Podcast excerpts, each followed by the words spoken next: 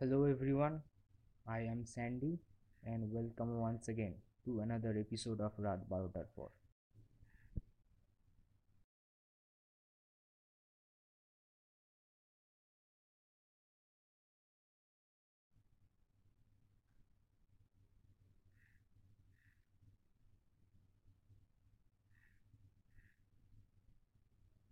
Last এপিসোডে কিছু audio problem হওয়ার জন্য সরি অনেকে আমার ইনস্টাগ্রাম পেজে গিয়ে অনেক অ্যাডভাইস দিয়েছেন।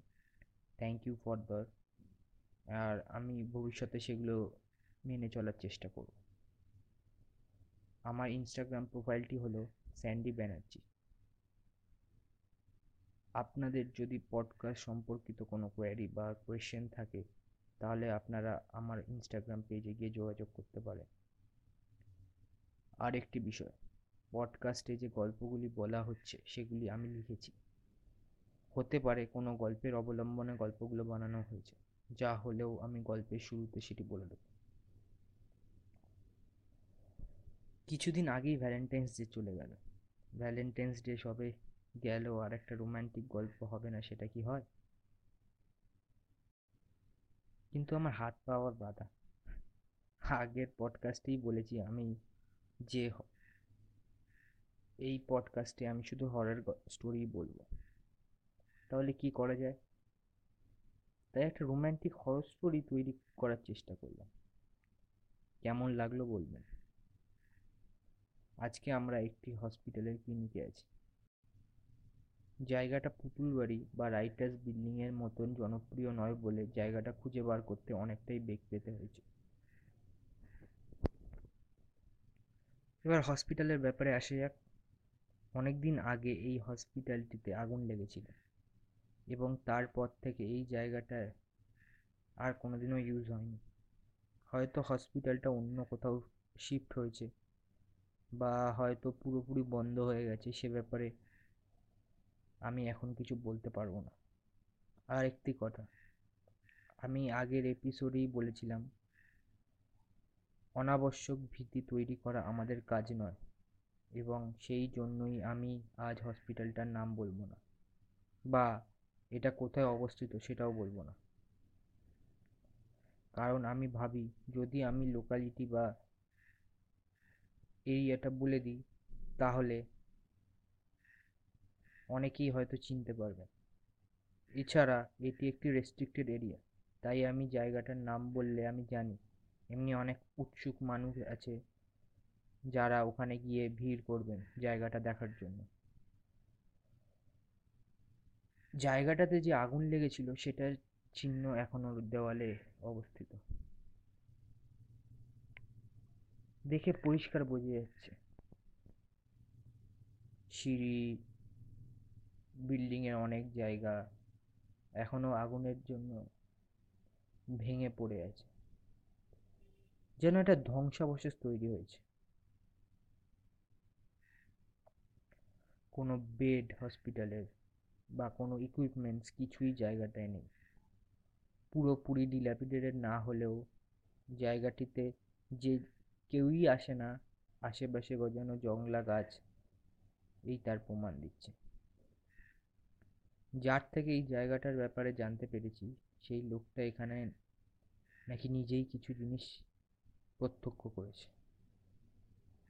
তার নামটি এখানে বলতে, বলছি না, কারণ সে বারণ করেছে বলতে, কারণ একটা সময় সে এই হসপিটালই একজন কর্মী ছিলেন।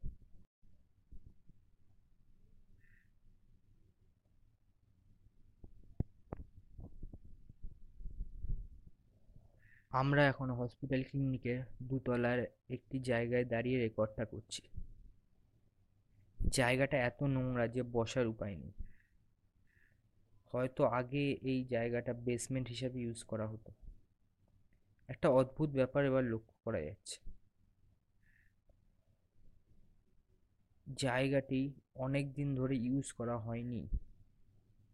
সেই জন্য হতে পারে বা স্টিল একটা খুব বাজে গন্ধ আসছে এখানে।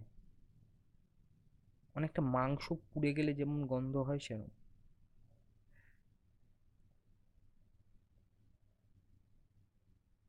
কিন্তু বিল্ডিংটায় ঢোকার আগে আমি পুরোপুরি দেখে নিয়েছি, আশেপাশে কেউ নেই। আর যদি কোনো জন্তু মরে গিয়ে পচে গেলে এরকম গন্ধ ছাড়তো, তাহলে সেটা ফার্স্ট ফ্লোরেও পাওয়া যেত, কিন্তু সেটা পাওয়া যায়নি। পাওয়া যাচ্ছে শুধু এই সেকেন্ড ফ্লোরে তাহলে কোথা থেকে আসছে এই পোড়া গন্ধ? তো কি আগুন লেগেছে? আমি একবার দেখে আসছি।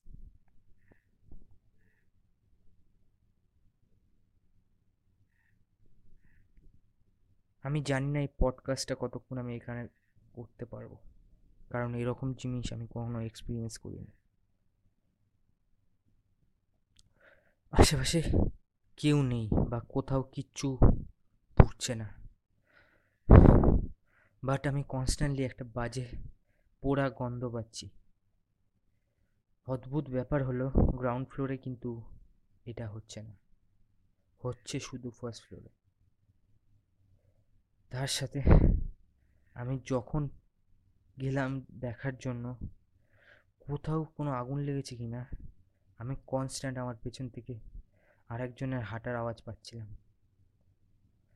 হয়তো হতে পারে এই সাফ সাফোকেটিং পরিবেশে সামান্য আমার ফুল স্টেপের ইকোই ওরকম শোনাচ্ছে। হতে পারে সেটা। বাট সিরিয়াসলি আমি জানি না কতক্ষণ এখানে আমি থাকতে পারব। জানি না। আজকে স্টোরিটা পুরো লাইভ এই লোকেশন থেকে করতে পারব কিনা।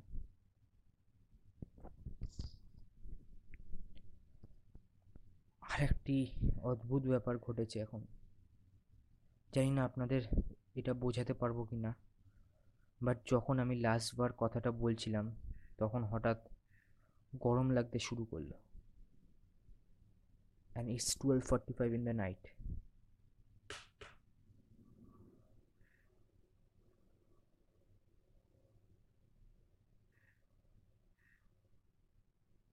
আমি জানি না আপনারা আওয়াজটা পেলেন নাকি নাকি না, কিন্তু আমি একটা অদ্ভুত আওয়াজ পেলাম এখন। আওয়াজটি নিচের ফ্লোর থেকে আসলো মনে হয়? যেন কেউ কিছু টেনে নিয়ে যাচ্ছে।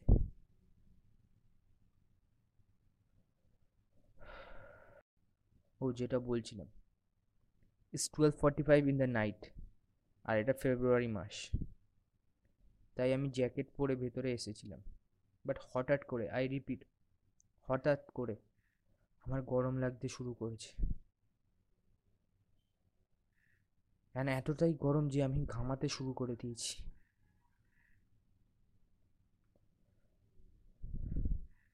এই পডকাস্টটা যা দেখা যাচ্ছে অনেক বড় হয়ে যাচ্ছে।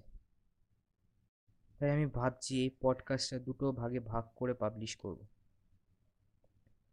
এখন দেড়টা বাজে বাট এখনও আমি একটা জায়গায় বসে স্টোরিটা রেকর্ডিং শুরু করতে পারি না। কনস্ট্যান্ট ডিস্টারবেন্স হচ্ছে আমার চারপাশে। একটা কনস্ট্যান্ট প্রেজেন্স আমি ফিল করতে পারছি আমার চারপাশে। কিন্তু আর সময় নষ্ট করার যে জো নেই, শুরু তো করতেই হবে আমাদের গল্পটা। তাহলে শুরু করা যাক আজকের গল্প। আজকের গল্প অ্যানা।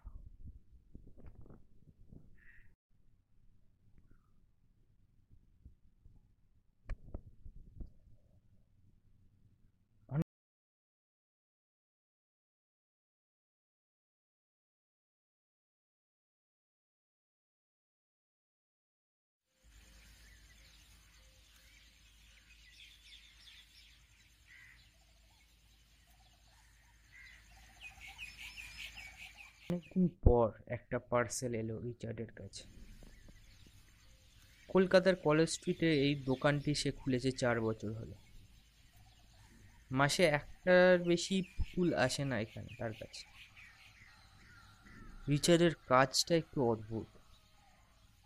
যে দামি পুতুলগুলো ভেঙে যায় বা পুতুলগুলোর ক্ষতি হয়, সেগুলো সারায় রিচার্ড। কলকাতার মতো শহরে কিন্তু এই প্রফেশনটা একটু অদ্ভুত। অর্ধেক লোকের তো সামর্থ্যই হয় না দামি পুতুল কেনার।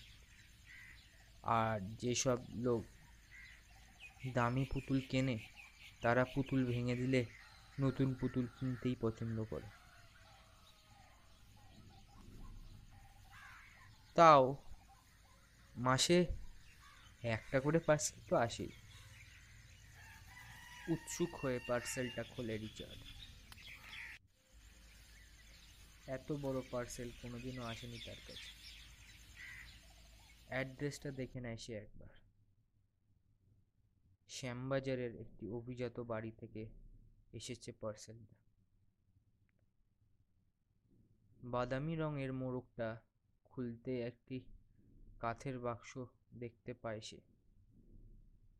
বাক্সটির উপর একটি অদ্ভুত চিহ্ন লক্ষ্য করে। হয়তো এটি কোম্পানি বা লোগো যে কোম্পানিতে এটি বানানো হয়েছে।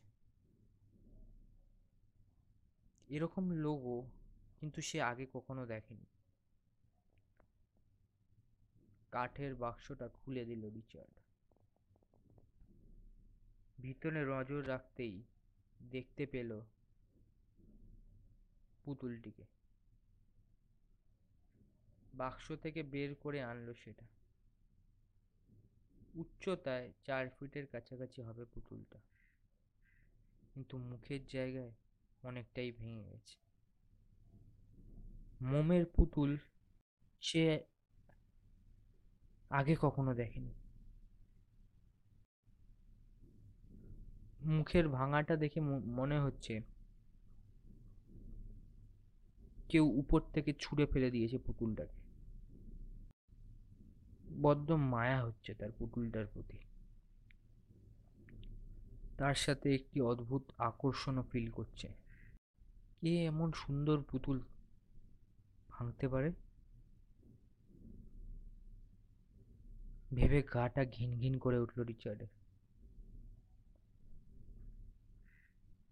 বাবা, এত বড় পুতুল কোথা থেকে এলো? জিজ্ঞেস করল জেমস। জেমস হলো রিচার্ডের ছ বছরের ছেলে। জেমসের মা চলে গেছে পাঁচ বছর আগে। তারপর থেকে এই ছোট দোকান আর জেমসই রিচার্ডের পৃথিবী। স্কুল থেকে জেমস এই দোকানেই আসে। তারপর বাবার সাথে দুপুরের লাঞ্চ করে নেয়। তারপর বাবার কিছু লাগলে বাবাকে সাহায্য করে বিকেলে সাইকেল নিয়ে বেরোয় জেমস। আবার সন্ধ্যার পাঁচটার সময় এসে দোকান বন্ধ করে দুজনে বাড়ি চলে যায়। তাদের জীবন এরমভাবেই চলে যায়। রিচার্ডের বিশ্বাস সে যা উপার্জন করেছে, তাতে এরমভাবে চললে দুজনের জীবনই চলে যাবে। এর থেকে বেশি কিছু চায় না সে জীবনে। শ্যামবাজার থেকে পাঠিয়েছে। ভালো না?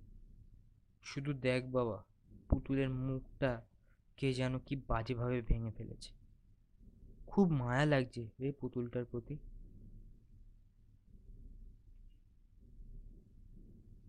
পুতুলটা ভেঙে যাওয়ার কারণে পুতুলটার দুটো চোখও খুলে পড়ে গেছে। যেগুলো বাক্সের মধ্যেই দিয়ে দিয়েছে পুতুলটার মালিক। অস্তগামী সূর্যের লাল আভাময় আলোটা জানলা থেকে তখন এসে পড়েছে টেবিলের উপর। সেখানে এখনও সকালের খবরের কাগজটা পড়ে আছে। বাবা, সাইকেলটা নিয়ে বেরোলাম, বলল জেমস। সাবধানে যাস কিন্তু, বলে জেমসে এগিয়ে গেল টেবিলটার পাশে। তুলে নিল খবরের কাগজটি। পেপারের ফ্রন্ট লাইনে লেখা, শ্যামবাজারে একটি ফ্ল্যাটে তিনজন খুন। খুনির কোনো চিহ্ন পাওয়া যায়নি।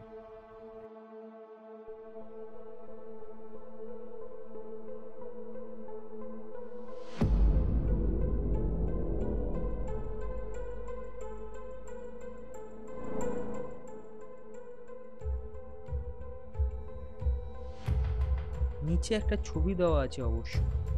মনে হয় ওই ফ্ল্যাটটির ছবি, যেখানে ঘটনাটা ঘটেছে।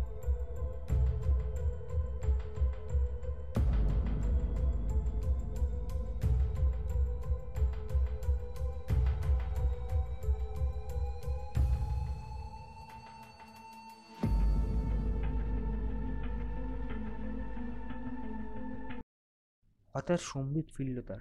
পুতুলটা সারানোর জন্য কিছু জিনিস লাগবে তার। জেমস আসার আগে সেগুলো কিনে আনতে হবে। এই ভেবে দোকানটা বন্ধ করে বেরিয়ে গেল রিচার্ড। কিছুক্ষণ পর ফিরে এসে অবাক হয়ে গেল সে। যাওয়ার সময় পুতুলটাকে দাঁড় করিয়ে গেছিল সে, কিন্তু সেটা এখন বসে আছে।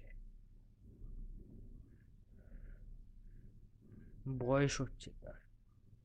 তাই হয়তো ভুল দেখেছে সে। এই ভেবে জিনিসগুলো রেখে দোকান বন্ধ করে জেমস জেমসকে নিয়ে বাড়ি চলে গেল রিচার্ড